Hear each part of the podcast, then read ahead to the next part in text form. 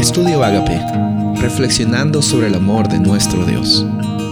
El título de hoy es La primera escuela, Génesis 2.8. Y Jehová Dios plantó un huerto en Edén, al oriente, y puso allí al hombre que había formado.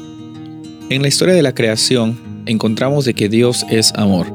Dios es amor cuando vemos el propósito en el cual Él tuvo al crear este universo, al crear ese planeta, específicamente para que tú y yo tengamos una vida entera, una vida placentera, una vida con abundancia, una vida con propósito.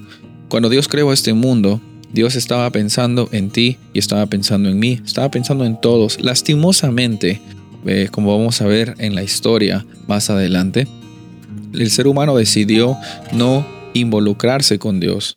Pero la primera escuela en la cual Dios se manifestó con la humanidad fue el jardín del Edén.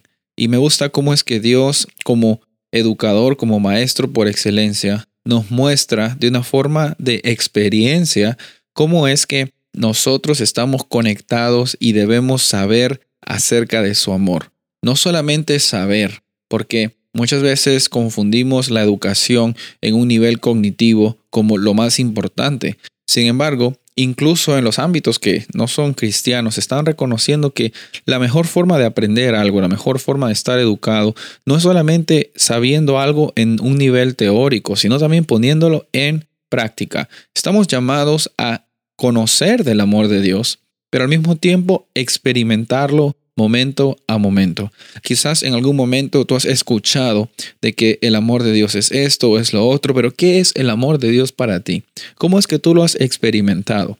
En el jardín del Edén, Adán y Eva tenían un maestro por excelencia. Dios mismo les estaba mostrando y les estaba demostrando el gran amor que tenía por la humanidad al haber creado un planeta hermoso, al haber creado también incluso labores y también eh, actividades que hacer. Lastimosamente, hoy consideramos los trabajos o las tareas escolares en la escuela como cargas, pero en aquel tiempo, en el Edén, no había mejor privilegio que estar ocupados conociendo más acerca del amor de Dios. Conocer del amor de Dios es algo que eh, una, es una materia, por así decirlo, que nunca va a terminarse, que nunca va a llegar un punto en el cual decimos, ya, ya conocí todo acerca del amor de Dios. Y, y me encanta cómo es que Dios pone el ambiente adecuado, el aula siendo el jardín del Edén, un lugar muy hermoso, me imagino, usando la imaginación nomás,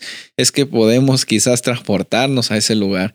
Pero si creemos y confiamos en Cristo Jesús, Estamos con la certeza de que vamos a poder disfrutar de un nuevo Edén, de una nueva creación, de una nueva oportunidad. Y ya no va a ser solo un ejercicio de imaginación, sino va a ser una experiencia en la cual nuestro Dios va a ser el maestro que nos va a decir cómo nos creó, cómo nos salvó, cómo nos redimió y cuánto es que nos ama.